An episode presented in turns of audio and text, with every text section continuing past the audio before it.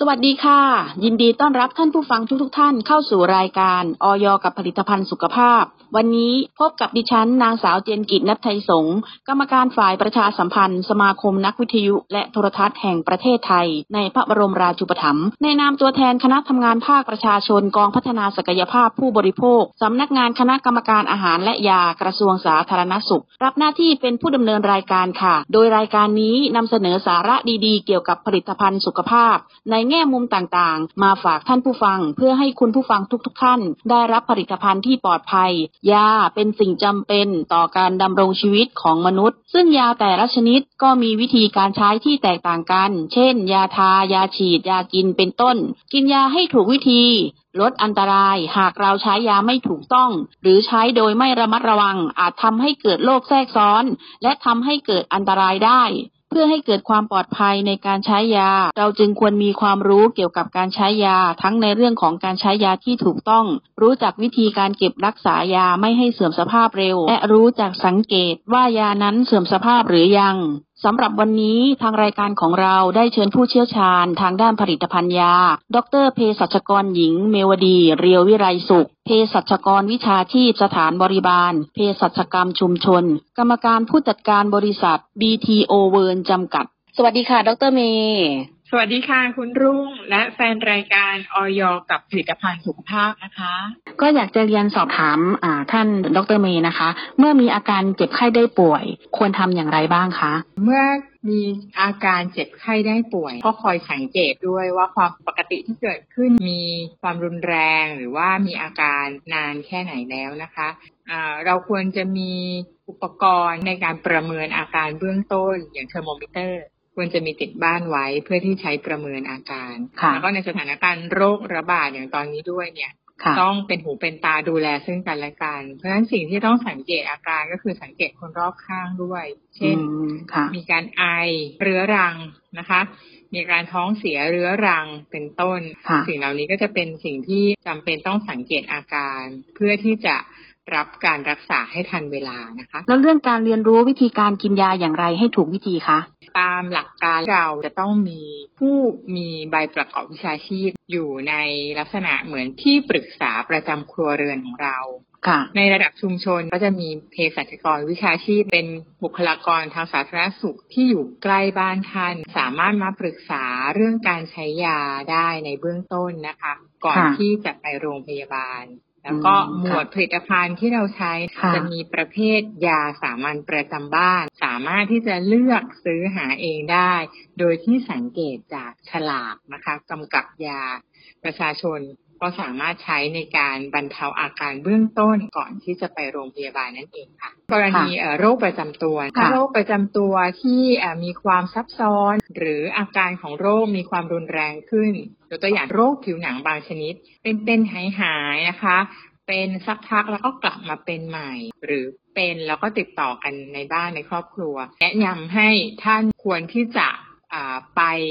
รับการประเมินว่าสาเหตุที่แท้จริงของการเจ็บป่วยเกิดจากอะไร กรณีถ้าเกิดจากการติดเชื้อ ท่านจำเป็นต้องใช้ยาฆ่าเชื้อ เรียนอสอบถาม ดรเมย์ค่ะเรื่อง ยาเสื่อมสภาพเราจะรู้ได้อย่างไรคะวิธีสังเกตเราใช้คำว่าสังเกตทางกายภาพ อยากให้ท่านลองมองถึงยาที่เราเก็บไว้ที่บ้าน บางครั้งเนี่ยใช้ไม่หมดนะคะเก็บไว้ในตู้นะคะ ตู้ยา ยาที่เป็นยาน้ำแขวนตะกอนนะคะ คำว่ายาน้ำแขวนตะกอนหมายความว่า มีส่วนที่มีผงยาอยู่ในน้ำนะคะ แล้วก็มีส่วนเป็นของเหลวค่ะ แปลว่าการใช้เนี่ยจะมีการเขย่าก่อนที่จะรินยาออกมาค่ะ ถ้ามีการเขย่าแล้วไม่กลับมาเป็นเนื้อเดียวกัน อันนี้ก็เป็นตัวอย่างหนึ่งของยาแขวนตะกอนหรือยาน้ำที่เสื่อมสภาพนะคะยาบางชนิดสีเปลี่ยนค่ะ สีขาวกลายเป็นสีเหลือง หรือสีเคยเข้มแล้วก็ซีจางลง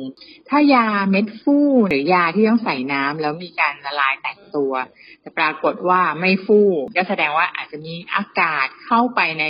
บรรจุภัณฑ์ทำให้ยาถึงสภาพได้ส่วนยาครีมหรือยาชนิดที่อยู่ในหลอดบีบออกมาแล้วเนื้อก็ส่วนใหญ่จะต้องเนียนเสมอกัน แต่เมื่อเสื่อมคุณภาพยาอาจจะมีการอ่อนตู้ถ้าเหลวหรือเยิ้มนะคะ เป็นน้ำมันแล้วก็ไหลซึมออกมาได้ ดังนั้นยาเหล่านี้จะมีภาชนะบรรจุที่มีความพิเศษเพื่อรักษาคุณภาพยกตัวอย่างเช่นกันแสงหรือกันความชื้นเป็นต้นค่ะ แล้วถ้าเราจะสั่งซื้อยาทางออนไลน์ มันจะปลอดภัยไหม ผิดกฎหมายหรือไม่คะค่ะ เราแยกเป็นสองประเด็นนะ คือประเด็นของการรับคำปรึกษาโดยเภสัชกรสื่อสารออนไลน์นะคะ หรือทาง social network เป็นเหมือนกับช่องทางที่ทำให้ประชาชนเกิดความมั่นใจในการรับบริการได้อย่างรวดเร็วหรือว่าถูกต้อง ดังนั้นการใช้การสื่อสารทางออนไลน์ ก็ช่วยให้เกิดการเข้าถึงระบบเหล่านี้จะเป็นส่วนหนึ่งของเทเลฟาร์มาซีนะคะ หรือการให้คำปรึกษาทางไกล โดยเภสัชกรวิชาชีพ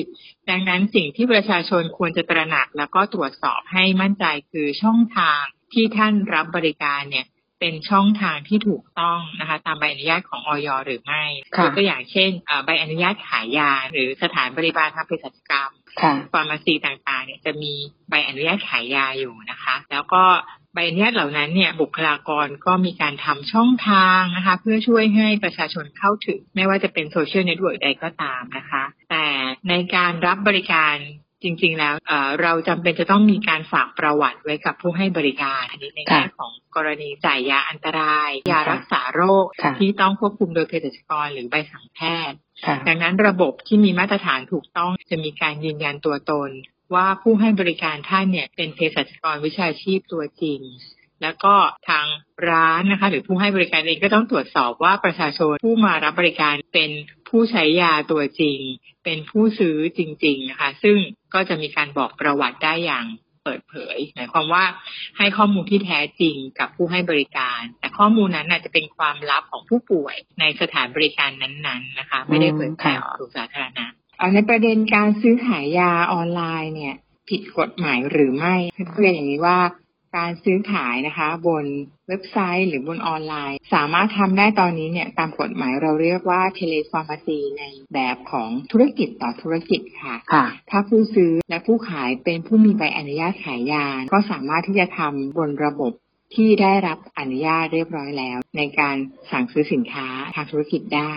แต่สำหรับภาคประชาชนเราจะเห็นว่าจะมี เว็บไซต์ที่เปิดขายของออนไลน์นะคะ มีตะกร้าแล้วก็ช้อปปิ้งได้ ถ้าเป็นหมวดหมู่ของยาอันตราย หรือยาที่ต้องจ่ายโดยเภสัชกรยังไม่สามารถทำได้นะคะ แต่ถ้าเป็นสินค้านะคะผลิตภัณฑ์สุขภาพในหมวดที่ไม่ใช่ยาอันตรายยกตัวอย่างเช่น ผลิตภัณฑ์เสริมอาหาร เครื่องสำอางหรืออุปกรณ์เครื่องมือเครื่องใช้ต่างๆ ที่ไม่ใช่ยา เราสามารถที่จะนำไปลงใน Marketplace ได้ แต่ถ้าเป็นยาอันตรายที่ต้องจ่ายโดยไปสั่งแพทย์ยังจำเป็นจะต้องมาพบหมอหรือเภสัชกร เพื่อขอรับคำปรึกษาแล้วก็จ่ายในสถานที่รับใบอนุญาตขายยาอยู่ แต่ในกรณีที่เราใช้ช่องทางออนไลน์ในการสื่อสารขอย้ำนะคะว่า เป็นเรื่องของการสื่อสารนะคะเราจะใช้ช่องทางออนไลน์เพื่อเชื่อมต่อกันระหว่างผู้ป่วยกับเภสัชกรในร้านยาทำให้ท่านเนี่ยสามารถเข้าถึงรับคำปรึกษาโดยบุคลากรวิชาชีพนะคะ จาก หน่วยงานหรือองค์กรที่มีใบประกอบวิชาชีพเภสัชกรรม และใบอนุญาตขายยา แบบนี้ประชาชนจะได้รับความปลอดภัยนะคะ สื่อสารได้รวดเร็วเข้าถึงในบริการนะคะ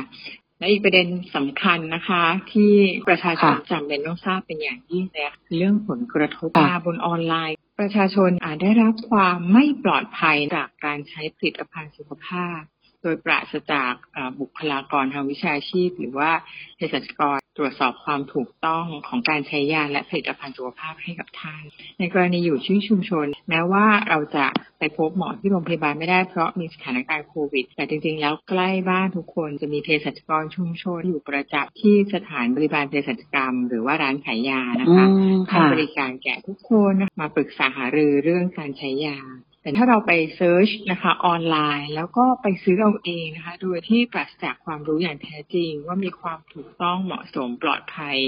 ในการใช้ยาดังกล่าวหรือไม่ ย่อมเกิดโทษหรือเกิดอันตรายได้นะคะเราก็จะได้ยินข่าวกันบ่อย ๆ ว่ารับประทานยาจนเกิดผลข้างเคียง หรือรุนแรงจนกระทั่งเสียชีวิต หรือมีการแพ้ยาอย่างรุนแรงได้นะคะ ส่วนอีกกรณีหนึ่งนะคะ ซึ่งทางออยเนี่ยทำงานอย่างหนักเลยก็คือบทบาทของคุ้มครองผู้บริโภคค่ะทราบไหมคะว่าผลิตภัณฑ์ทุกชนิดเนี่ยจะต้องมีทะเบียนนะคะ ซึ่งได้รับจากออยนะคะ ไม่ว่าจะเป็นทะเบียนยาหรือผลิตภัณฑ์สุขภาพประเภทใดก็ตาม สิ่งเหล่านี้ค่ะมีมาตรฐานในการให้บริการประชาชนและคุ้มครองประชาชนอยู่แล้ว ดังนั้นภาคประชาชนเองหมอมีก็อยากจะรณรงค์ให้ท่านนะคะ พยายาม ตรวจสอบความถูกต้องและความเป็นมาตรฐานของผลิตภัณฑ์สุขภาพนะคะที่มีในท้องตลาดด้วยก่อนที่จะเลือกใช้ อย่าเชื่อเพียงคำโฆษณาบนออนไลน์นะคะ อาจจะเกิดโทษต่อทุกคนในครอบครัวได้ค่ะ ช่วงท้ายก็อยากให้ทางดรเมย์ค่ะ อยากจะฝากอะไรไปยังท่านผู้ฟังทางบ้านบ้างคะค่ะ จริงๆ วิธีการใช้ยาจะมีประเด็นสำคัญหลักๆ ในครัวเรือนคือการรับประทานยาหรือใช้ยาโดยที่มีคำเตือน ให้เกิดความปลอดภัยในการนำไปใช้แก่ประชาชน เช่น ยาบางชนิดทำให้ง่วงซึมประชาชนขับขี่ยานพาหนะ ไม่ว่าจะเป็นรถยนต์มอเตอร์ไซค์ถ้ามีการใช้ยากลุ่มที่เป็นยาแก้แพ้รุ่นเก่านะคะ อาจทำให้ง่วงซึมได้ ก็ต้องระมัดระวังนะคะมีฉลากคำเตือนช่วยนะคะ หรือยาแก้ปวด แก้อักเสบหลายชนิดระคายเคืองกระเพาะอาหารหรือทางเดินอาหาร แปลว่ายากลุ่มนี้ควรจะรับประทานหลังอาหารทันทีค่ะค่ะ แล้วก็อีกกลุ่มหนึ่งนะคะ ที่มีความสำคัญคือยาฆ่าเชื้อค่ะยกตัวอย่างเช่นยาปฏิชีวนะ ยาฆ่าเชื้อราฆ่าเชื้อไวรัสนะคะ หรือฆ่าพยาธิเป็นต้น ยาเหล่านี้เนี่ย ดรเมนแนะนำนะคะว่าท่านต้องกินให้ต่อเนื่องค่ะ จนครบคอร์สนะคะ ในการจ่ายยาตามแพทย์สั่งค่ะแปลว่าถ้าหยุดก่อนอาจจะไม่ได้รับผลการรักษาที่น่าพึงพอใจ